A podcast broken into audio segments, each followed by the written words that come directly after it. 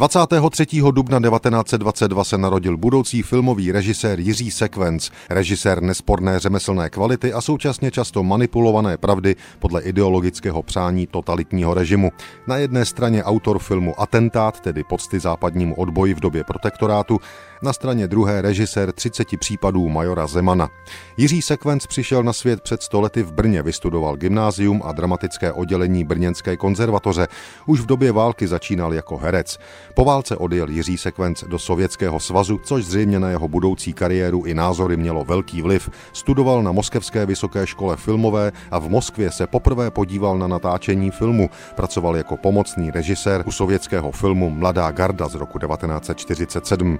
Po návratu do Československa Sequens poprvé sám režíroval v roce 1951. Šlo o budovatelské drama Cesta ke štěstí. Celá režisérova 50. léta byla spjata s tematikou dnes už zapomenutých budovatelských filmů. 60. léta pak přinesla zásadní obrat. Rok 1961 a dobrodružný snímek Smrt na cukrovém ostrově, potom několik dalších filmů a hlavně slavné drama Atentát o akci západních parašutistů a domácího odboje proti Reinhardu Heydrichovi.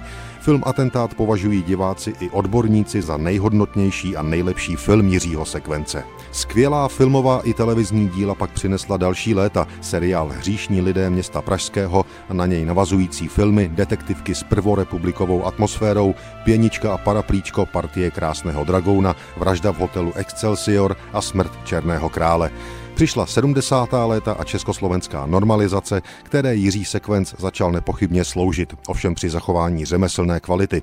Kronika žhavého léta a především televizní seriál 30 případů Majora Zemana, který měl pomocí manipulací i vyslovených lží upravit povědomí Čechoslováků o historii od druhé světové války do tehdejší současnosti.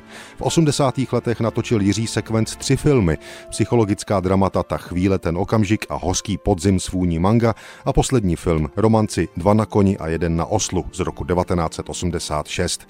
Sequens byl prorežimním umělcem, dočkal se za to i titulů zasloužilý a národní umělec. Na jeho filmy se ale většinou dá dívat i dnes.